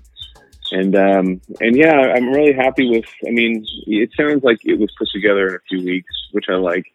Um, but it's also it's yeah, it's not. I don't think it's it's not it's not corny. I was kind of afraid that a dog album was going to be corny, but I just feel like it's. I think because uh, I was in a pretty emotionally, you know, volatile state. I think it kind of came out in a in a, in a great way. I was trying yeah, trying to do a record for you know a lot of fans and friends and stuff are online, and I was just kind of worried about people. So I just wanted to make a record that made people sort of feel better. Well- and I don't think anything makes people feel better than dogs. so it kind of worked out. Well, well, so far, I, I think the response has been uh, really great, uh, at least from my vantage point. How has it been so far in, in your view? Well, it was one of the more unique things to me about doing it. Was uh, I, I like when I was doing my my mantle music, my, my live streams on Yeah. Saturdays. I got like I got the audience to determine what the release date was. They Mhm. were just picking numbers and, and times, and so you know, I, I it forced me to finish it, and um, I didn't release it with a label. I just put it on Bandcamp Yeah, which was also exciting because I I wrote a song on an album. I wrote New Tricks the, the day I released it, the, the night before I released the album. You know, you can Yeah. do things so much differently when you ever do that way, which is great. Because normally you finish a record and you sit on it for six months while you wait, wait to you know, like sit, you know, yeah, get money to put it out or, or, or plan everything or over plan everything until until you're blue in the face. This is so great because I I written the album and literally put it out the, the second I finished the last song, uh, and I just mixed it myself, and so it was really rewarding doing that. Um, however, now that uh, uh, I, I kind of like the record, I want to get it on vinyl, so. Um, I have a record label I work with that it's really great through Warner Music, and we got the vinyl all finished. I got the test pressings, and we're putting it out on Spotify and everything, and, and doing like a proper release, yeah, um, which will be which is great too because uh, I got um, it's remastered. It sounds way better, and and um, one my one of the, the it's something I didn't expect to go as crazy as it did is I asked everybody on my like Twitter and socials to send in a photo picture of their dog yeah, um, because I was going to do a poster of people's dogs inside, but I changed the album cover. I got 750 dog photos to me. That's and there's Good there's too many to put on the cover. Yeah, so I, I cut it down to I think it's 450 dogs on the cover. Mm, So yeah, on, on the LP, it's gonna you can, you'll be able to see your dogs. nice. Uh, most of them. Yeah, so so it turned out to be a pretty neat and sort of eclectic album from all of us in our homes. You know, we all kind of people. You know, there's 450 people are involved in the album cover, and my band at home, and you know, a lot of guest singers and things. So it's kind of it was a neat neat distraction for sure. Yeah. yeah. you know. Well, you, uh, your, your dog, uh, Ruby, uh, made the front cover, right? On the initial, the the artwork that you you made. The initial one. Yeah. Yeah, she's gonna be in there too. On the there's gonna be a poster inside, and she'll be uh she'll be on that too. So she she, Nice. she made the cover. Very nice. Yeah, yeah. Well, she uh she lives with you uh and and Christine and I I like doing this with my guests. I usually ask the best place to eat if I come to your hometown. Right? If I if I come to your hometown, where should I eat? You can answer that if you want to. But I figured since uh, you live with a chef, um I yeah, fi- it's like you're coming over to my place, but yeah, I, I figured I would ask, what's your favorite thing that Christine makes? What what what do you really love? What's the best dish? Um, geez, that's tough. I think uh, uh that's so tough. I, I think she, her her her pies are her specialty sort of Mm. thing. So I'm gonna have to say her pies. Mm. But um, I think I think but I think ultimately I'd say her soups. She makes you know you know it's, uh, we live in Canada, and if you, you know if you live with somebody who makes like killer soup, it really makes your life a lot better. So. I'm gonna say uh, I'm gonna say her soup or stews. You know, Co- It's a comfort food, man. Soups and pies. And what what But what, yeah, what yeah. soup comes to mind? What's what's one of your favorites on the soup side? Uh, just her straight up vegetable, Oh. chicken, chicken vegetable soup. Just it's it's it's it's basic, but uh, nothing fancy. Yeah. She does some really good curries and things like that too. Ooh. But uh, I think I think if you can do, it's sort of like I think if you can make a chicken soup really really great, you can make anything really great. So I think it's a good sort of It's sort of standard. Thing it's sort of like that song. If you strip it down and it can be really good on its basics, then you can make anything else good, man. Exactly. It's like they say that was like omelet's one of the hardest things to make. So if you, but it's really not that.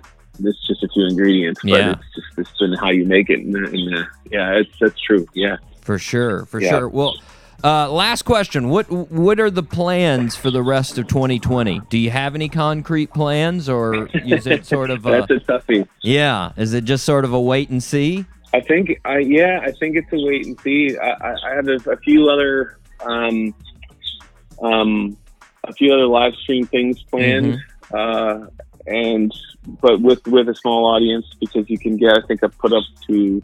They're working their way back up to I think hundred people at home. Mm, Uh, I think we're all sort of expecting a second wave, uh, Yeah. whatever. But uh, yeah, I think I think you know the wintertime we're all indoors anyways might really kind of help with the numbers. But uh, I, I don't know. I'm just gonna probably uh, I'm gonna make a, probably another like rock and roll record with my band at, Nice. at home uh, in Nova Scotia. That's I have a I have, I- I've been going through my songs for my time. I've, I've got so many demos that are that are holding up and.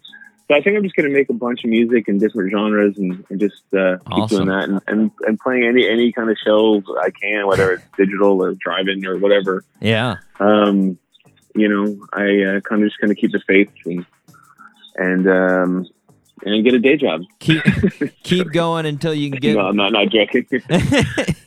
well, keep going until you can get back to that tour life, right? yeah, exactly. Yeah, I, I have faith. I think it's really scary and it's hard not to sort of think worst case and and uh, you know, I know it's you know it's tough down there with you guys because there's so many people in a smaller space. We're lucky because we don't have this many people in the in the in the big space, but uh, I think we're you know going to eventually get through it like we always do, and um, it's gonna we're gonna just creep back to. It's gonna be different, but I think I don't think live music is. I think it's too big of uh, Yeah. importance to people to to No. be gone completely. So you know, No, it'll come back. It'll definitely come back. I have faith too, for sure. Well, yeah. Matt, I want to thank you for taking the time to talk to us today. It's been fantastic. Uh, thank you, man. I don't get interviews this long in Canada. I, or you know, you seem to really care and know me, and that means a lot, man. It's uh, it's nice to get that kind of love uh, it's the the states. It's, uh, it's been a tough nut for me to crack. So getting uh, getting the kind of love you've uh, shown is uh, really great, man. I'm very appreciative. Yeah, for sure. Hopefully, I like like we said, hopefully after this pandemic, you can you can get down here to Florida and, and folks can get to see uh, get to see a great uh, live show. Yeah, man, I would love that. Yes, I would love that.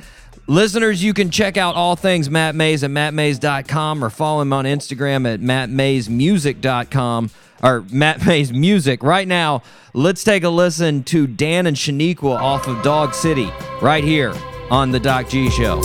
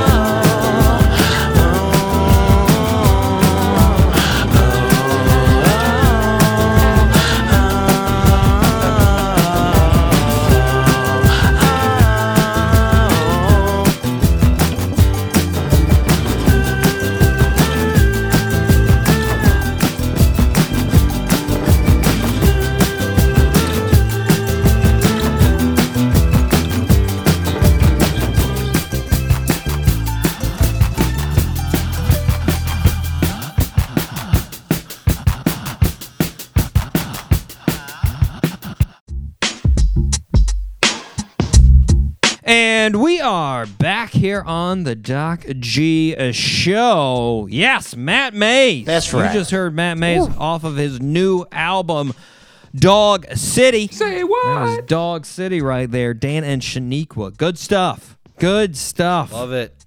Man, I'll tell you, that Matt Mays, he's an enjoyable guy. More people in uh, sure. more people in Florida need to get to know him. You know, he needs uh, he needs to not just be a Canadian treasure. He needs to become a Floridian treasure as well. Yeah, True that. That's what I'm saying. And uh, I, I I I would like to know more of what Christine makes besides soup. So true. Um, I will I'd like say to see her I will grilling skills. I will say I uh, I did peruse her Instagram a little bit, and she had like I don't know what you would call it. It looked like stacks of pancakes with fruit and whipped cream, but like I think it was Oh. some kind of bakery item. Like My cake goodness. thing. Oh, yeah. Oh, jeez. It looked it looked pretty Talking phenomenal. dirty now. I know.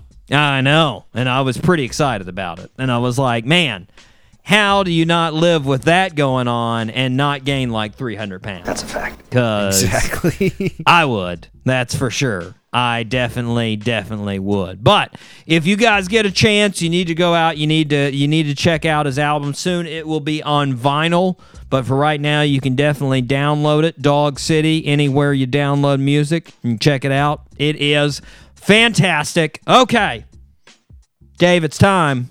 It's time for the newest segment. Give it to me. What is it? Hmm. Show and tell. Oh, just kidding. Yeah, Show and we, tell. There we go. You you know. You know. You know. Jake got the info last week. I had to let him know. I was like, "Come on, Jake. I know you can't see it. It's radio. Word. That's why it's it's oh. shoe and tell, my friend. It, Dude, those, it's got a those double shoes meaning. last night, you pulled those out of the vault. Those were old. Yeah, right? The 22s, man. I got all kinds. Don't worry. Don't worry. It will go forever. Anyways, shoe and tell. This week, here we go. Let me reach down, grab it out here. What do I have? I've got the Jordan 6s. The 6s. That's right. Colorway. Oreo, my friend. That's right. Oreo. That is right. The black and whites with the speckled bottoms on the soles. Woo! Mm-hmm. Yep, yep, yep. Okay, let me give you a little. Beautiful shoe. Uh, very, very. It's one of my favorite. Now, uh, this is actually my third favorite six. Say what? You will see some other sixes during this segment. Here's some other sixes, and this is actually my third favorite out of them. But, anyways, Dang. to talk about these, these were originally l- released in '91, of course. Another Tinker Hatfield classic, uh, and this the year that Jordan won these scoring leader, first team All Defensive Player, first team All NBA, MVP, NBA champion, and Finals MVP. Can't get much better than that. Can't get much better than that. He pretty much dominated everything, and he did. Now, of course, this is uh, this is the last Jordan for a very long time in the series of AJs that had the visible uh, air sole. Uh, got a Yes. got a visible air sole in them. Of course, got the cool tongue with the holes in it, and got the uh, cool spoiler on the back uh, of the shoe. That was modeled after uh, uh, Jordan's Porsche, actually. Yeah, yeah, yeah. Now these particular Oreos here, these were released in 2010. Um, now the originals, like most of the Jordans in the beginning of the series, had Nike Air on the back. These, since Right. they're reissues from 2010, Jumpman Yeah, logo. They got the logo. Jumpman logo. Uh, now, sixes, as I've already said, special for several reasons. Uh, but on the list, the ESPN list of top spe- uh, sneakers worn in the NBA history, these only got 19. Wait, what? 19. In my humble opinion, That's that is very very, underrated. underrated. Yes. Yes. Totally agree. Exactly. This this to me is a top 10 at least. That's a fact. A top 10 at least. And to me, these scream 90s more than anything. So true. Like I see these and I am transported back to the 90s. I mean Super Nintendo, AOL and Jordan 6s. That is what happens in the 90s. You know? True, true, true. Oh man, that's funny. One of my favorites right there. One of my favorites. Jordan sixes. Don't worry, guys. More sixes will come back in that segment. Like I said, we will see multiple That's only more number sixes. three. Yeah, yeah. The exact- third favorite. Exactly. Man, I just got a I got a delivery this week. My Jordan golf shoes came in. Oh. The Jordan ADGs. mm. Must I say, the quality of those is Yeah. just mwah. Yeah. The leather is so crispy. Like it just looks premium. We're gonna Looks have premium. We're gonna have to put them on. We're gonna have to put them on uh, Instagram. You're gonna. I'm gonna have to put uh, That's right. put a shot of them on the next shoe and tell so people can know. I got you. People I can got know. you. Good, good. Okay, uh, Dave, uh, we got one more um, birthday suit. This is the one I'm most worried about right here. Little Okay. little concernicus about this one. It's um, it's not your wheelhouse. It's an actor. I'll try my best. and he's not that famous of an actor. So I Oh, gave it only screwed. thirty nine percent. Thirty nine. That's, that's uh, bold of you. to give Now, me that much. well, now I definitely know you know his brother. Yes. So okay. I'll give you that. So, anyways, born on August 12, 1975, in Falmouth, Massachusetts. Uh, His parents divorced when he was age nine, and he and his brother Ben lived in uh, with his mother. At the age of 18, Him and his brother, who? Ben. Okay. Yes. At the age 18, he moved to LA to pursue uh, pursue a uh, career in acting. Although only after a year, he decided to move back to Washington D.C. and go to George Washington University. He then transferred to Columbia in New York, but he ended up never graduating. While he was there, he was asked by Matt Damon to play in the film uh, Good Will Hunting with Okay. his brother. In 2001, he played in Ocean's 11, and he also played in the sequels, Ocean 12 and Ocean 13. In 2007, he was considered uh, considered big year for our birthday suit wearer. He uh, starred in the movie The Assassination of Jesse James, and in the movie Gone Baby Gone. Went on to star in other films Interstellar, uh, Unity, Triple Nine, The Old Man and the Gun, Light of My Life. Name that birthday suit wearer. Oh man, I I didn't see those. You said the 2007 movies. He had his big year, and I didn't see either of those. Well, do, So, do, uh, do, do you know who was in who was in Good Will Hunting with Matt Damon? I don't know. Oh, Didn't see what? That one either. You've never seen Good Will Hunting? Oh man, you need to I'll add it to the list. put it on your list. Put it on your list because my that's a, COVID list. That's an amazing. I mean, that's a Robin Williams classic, and it has his brother Oh, in it. Ben Affleck. ben Affleck. I didn't even know he had a brother. Jeez. Okay. well, then I know you're not going to get his name. Uh, Casey Affleck. Casey, Affleck. Turning the big four five for Casey Affleck. Jeez. Um, Happy birthday, Casey. I will watch a movie with you in it in your honor. Yeah, Casey uh, is the younger brother of Ben, and uh, you know, you look at his movies. th- He he hasn't had as a prominent role. Some people have said his uh, movies Sure. are a little bit more cinematic. Maybe he's a little bit more theatrical, you know, but he doesn't get the big roles, you know. And Well, yeah, he's got a decent resume. oh, very very decent, much better than my acting resume. So true. So you know. Combined Um, hours. Yep. Um, and he's been vegan since 1995. Wait, what? Crazy. Dang. Yeah. That's before vegan was even trendy. Yeah, he's been vegan longer uh, than half of his life. 25 years out of 45. Crazy. Man. Crazy. And I had no idea either. He was married to Joaquin Phoenix's sister for like 15 years. Word. Oh, dang. Yeah, Summer. Summer. Yeah, he's married to Summer. Joaquin's brother. Anyways, Casey, happy birthday, 45. Happy birthday. Live it up, man. Live it up. Okay, Dave. That's about it. Word. We got uh, we got some good shows coming up. Got some things in the works. I've got uh, I've got some great bands coming up. We got one next uh, next show called The Lonely Ones. The Lonely Oh. Ones. Yeah, they're going to be a, a good band. They got some new songs came uh, coming out. They just released a new song. Uh, well, a new song for them. It's a remake of the classic Queen song "Flash." Yeah, So true. yeah. Okay. So, okay. gonna have them on the show next week. I'm very excited. We got a couple more in the works. Got to work out the schedule. Uh, you know, and and and we know now I can't jinx it by saying it too early. So I'm not even gonna mention who those people are because if I mention We will not. exactly, we work. could we could lose them. So.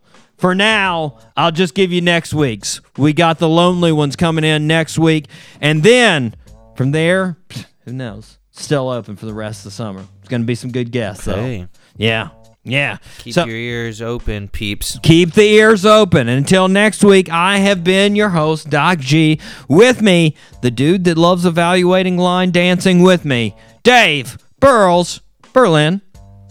We're due for another evaluation, Doc. We do. We do. Lonely Highway needs to get booked at another the line dancing facility. I don't know. I, I guess there's a lot of honky tonks out there that have them. Yeah. Anyways, all right, guys. Until next week, zip it up and zip it out. Zippity doo dah.